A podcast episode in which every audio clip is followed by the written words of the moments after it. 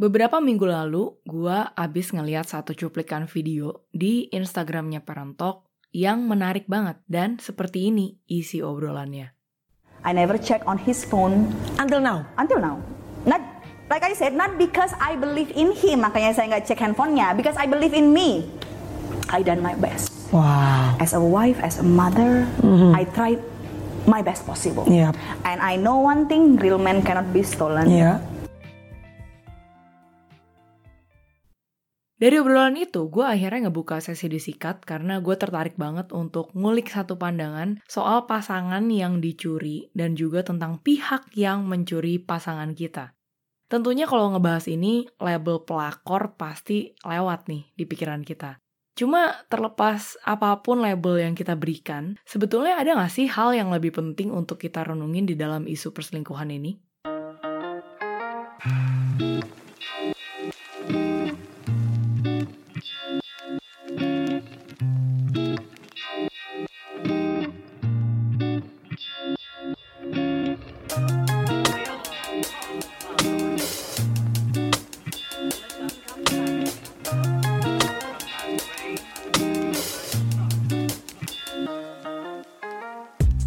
Selamat datang di sesi disikat diskusi sehat tanpa perlu narik urat.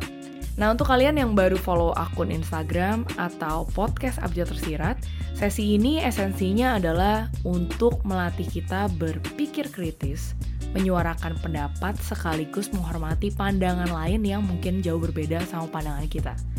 Jadi sesi disikat adalah segmen terbaru podcast Abjad Tersirat yang tayang sebulan sekali dan untuk episode-episode lainnya selalu tayang seminggu sekali di setiap hari Jumat.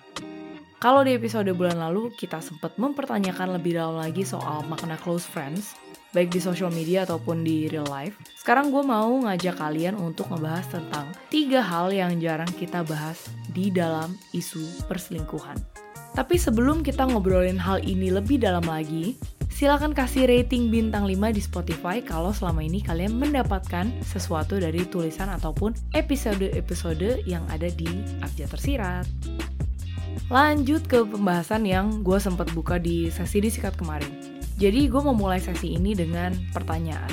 Apa sih pendapat kalian mengenai statement real men cannot be stolen? Dan kalaupun pasangan kita akhirnya tercuri, terus kita misalnya bisa nih ya main salah-salahan. Nah, siapa yang mau kita salahin? Apakah pasangan kita, diri sendiri, atau si cewek yang kita label sebagai pelakor? Hasil vote terbanyak tentunya jatuh ke pilihan. Udah pasti kita nyalain pasangan kita gitu ketika dia selingkuh. Tapi ada beberapa pendapat menarik yang masuk ke kolom komentar uh, dan juga ke DM-nya Abjad Tersirat. Yang pertama adalah tentang kata dicuri dalam statement real man cannot be stolen. Karena ada yang bilang begini, sebenarnya cowok bisa dicuri itu aneh karena cowok kan manusia. Jadi dia bisa nolak, bisa berontak, bisa marah, bukan benda yang kalau diambil orang diem aja.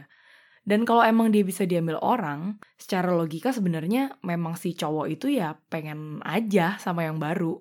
Nah, gue pas baca komentar ini rasanya lega sekaligus berharap untuk bisa mendengarkan ini sedini mungkin ya. Karena dari sejak gue SMP sampai sekarang gue sudah menikah, gue selalu dikasih wejangan sama orang tua gue kalau lelaki tuh harus dijaga kalau nggak dijaga nanti lo bakalan uh, dicuri suaminya sama janda atau pelakor atau apa pun label yang mau lo kasih. Tapi coba deh pikirin baik-baik. Pemakaian kata dijaga atau dicuri dalam konteks ini itu sendiri kan memperlihatkan budaya kita yang masih kental banget gitu sistem patriarkinya. Dan menurut gue ini akhirnya jadi hal pertama yang jarang kita bahas dalam isu perselingkuhan, yaitu kita terlalu sering fokus sama isu gendernya dan bukan ke kompleksitas kita sebagai manusia di dalam suatu hubungan. Karena kalau kita terus-terusan fokus ke gendernya, ya udah pasti mentalnya salah-salahan. Terus karena kita hidup di dalam sistem patriarki ini, sudah pasti cewek yang selalu salah dan cowok yang akan selalu diuntungkan. Misalnya kayak gini, kalau lo diselingkuhin, ya udah pasti lu juga yang salah karena ada konteks di mana lu sebagai perempuan tidak bisa menjaga pasangan lu baik-baik gitu ya. Entah karena masakan lu yang kurang enak, entah karena lu nggak jago bersihin rumah, entah karena lu kurang cantik dan lain sebagainya. Sama halnya kalau lu jadi orang yang dapat label pelakor. Lu tidak akan dikasihani sedikit pun. Yang ada ya lu akan dihujat ke mana pun lu berada. Soalnya nama lu udah ada label pelakor. Sedangkan pihak cowok yang sebenarnya juga punya andil gede dalam perselingkuhan ini malah terlihat sebagai pihak yang pasif. Soalnya kan dia dicuri. Padahal perselingkuhan itu hanyalah the tip of the iceberg. Kalau lu mau ngelihat isu ini lebih dalam lagi, ya udah pasti ada penyebab kenapa seseorang bisa selingkuh. Seperti yang diceritain sama salah satu follower Abjad Tersirat, di mana dia cerita kalau di dalam hidup terutama ketika sudah menikah, ada periode saat popularitas uang dan masalah komunikasi itu datang di waktu yang hampir bersamaan. Dan menurut dia, rasanya hampir nggak mungkin perselingkuhan tuh terjadi ketika kedua belah pihak sama-sama sedang tidak populer, kurang uang, dan punya komunikasi yang baik dengan pasangan. Jadi ujian manusia entah itu mau lelaki ataupun perempuan, kalau udah ngerucut ke perselingkuhan rasanya ya akan mengerucut ke tiga hal yang tadi dia sebutin. Kesimpulannya adalah perselingkuhan itu sebabnya bermacam-macam. Cuma ada satu yang pasti, yaitu penyebabnya ada di fondasi hubungan kita dengan pasangan yang nggak kuat. Dan kalau kita mau lebih peka lagi, sebetulnya gejala-gejala perselingkuhan itu sudah kelihatan. Cuma sayangnya pihak yang ditinggalkan atau yang diselingkuhin menyadari itu ketika semuanya sudah terlambat. Nah, mari kita lanjut ke hal kedua yang jarang dibahas dalam isu perselingkuhan, yaitu tentang problematika label pelakor. Ada satu komentar yang masuk ke abjad tersirat dari Tita yang bilang kalau sebutan pelakor dan pebinor menurut dia nonsens. Karena manusia dewasa nggak bisa tercuri hatinya. Orang itu bisa tanpa sadar memalingkan hatinya, tapi tentu aja masalah hati dan komitmen adalah tanggung jawab pemiliknya, bukan orang lain. Terus saat gue share komentar ini di Instagram Story ada satu cerita personal yang masuk uh, dan orang ini bilang gitu kalau dia setuju banget sama komentar si Tita. Karena sejujurnya dia nggak habis pikir ngeliat nyokapnya yang benci banget sama istri kedua bokapnya. Karena pada kenyataannya pilihan cuma ada dua. Either you take it or you leave it. Marah-marah sama pelakor atau pebinor itu nggak akan merubah keadaan. Dan walaupun kita misalnya bisa nyingkirin pihak ketiga itu ya, tapi kita nggak akan pernah bisa ngedapetin hubungan yang sama. Seperti saat dahulu kala sebelum pasangan kita berselingkuh. Nah, gue pribadi nggak tahu ya mau bersyukur atau enggak dengan situasi keluarga gue, tapi gue udah cukup kenyang melihat effort nyokap gue untuk tanda kutip menjaga bokap gue atau bikin bokap gue bertobat dan gak selingkuh lagi.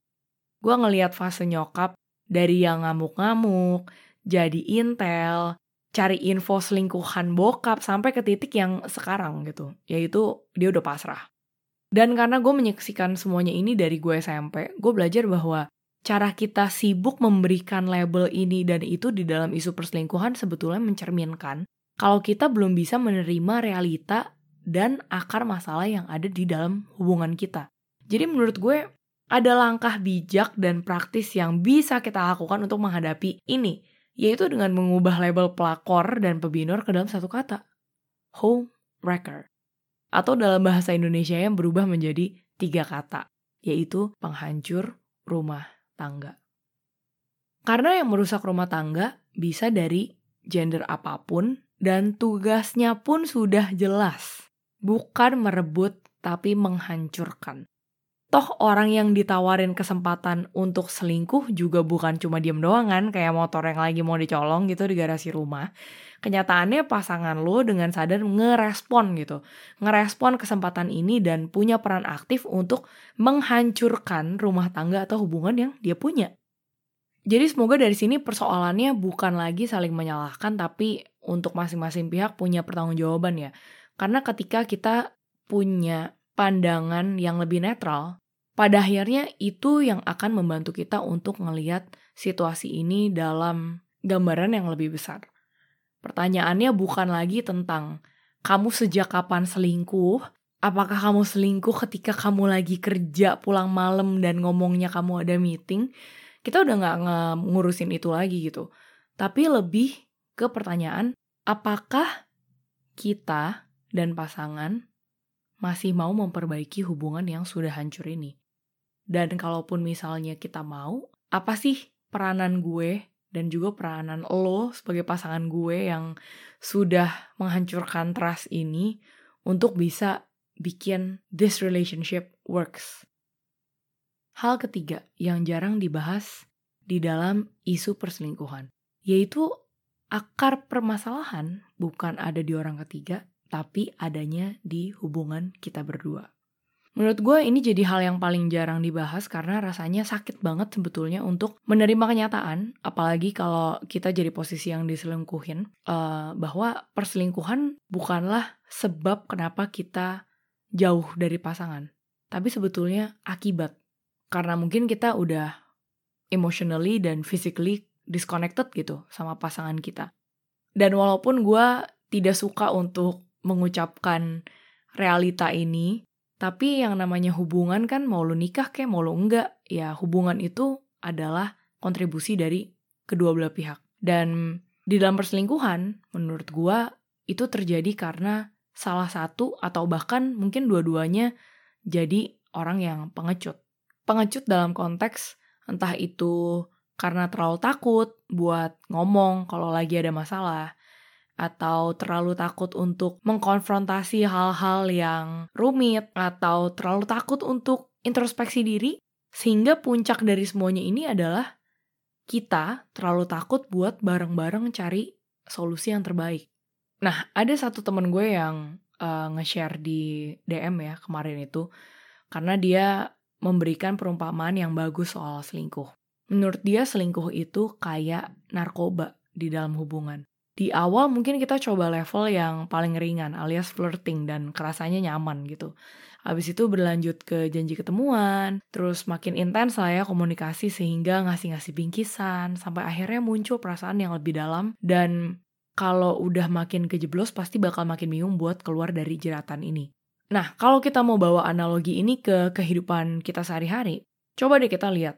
Ada nggak sih orang yang tiba-tiba iseng mau jadi pecandu narkoba gitu ketika orang itu lagi aman, tentram, dan merasa cukup sama hidupnya? Karena dari apa yang gue lihat, seseorang nggak akan iseng pakai narkoba atau ngancurin hidupnya gitu ya.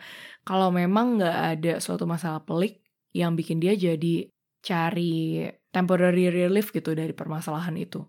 Jadi sama halnya dengan perselingkuhan. Gak mungkin kan kalau kita lagi adem ayem aja sama pasangan terus mendadak kita jadi kayak eh gue jadi lagi pengen nih ngewe sama orang ini ngewe ah sewa hotel gitu. Ya kalau emang kita lagi nggak kabur dari masalah sama pasangan ya kita nggak akan ngelakuin itu menurut gue. Jadi dari tiga hal yang jarang kita bahas dalam isu perselingkuhan, menurut gue ada satu benang merah yang bisa kita ambil. Yaitu terlepas dari segala cara dan juga niat baik kita, pada akhirnya kita nggak bisa mengontrol orang lain termasuk pasangan kita sendiri. Ingat nggak tadi di awal episode ada kalimat dari Kimi Jayanti yang bilang kalau dia nggak ngecek HP pasangan bukan karena dia percaya sama pasangannya, tapi dia percaya sama dirinya sendiri. Dia percaya kalau dia udah memberikan yang terbaik untuk pasangan dan juga pernikahannya.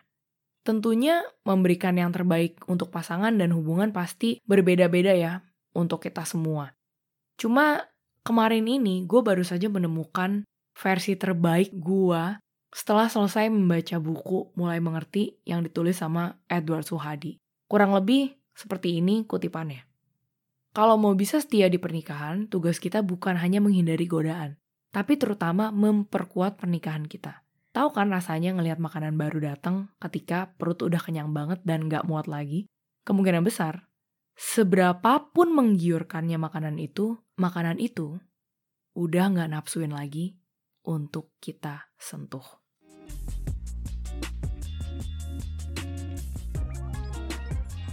Sebelum kita mengakhiri episode ini, gue mau meninggalkan satu pertanyaan untuk kalian semua. Menurut lo, apa sih hal terbaik yang mau lo lakuin mulai dari sekarang untuk bisa bikin hubungan lo dan pasangan bebas dari perselingkuhan? Silakan ngebagian episode ini ke lebih banyak orang supaya ini bisa jadi topik obrolan yang seru untuk dibahas sama orang-orang terdekat di sekitar lo.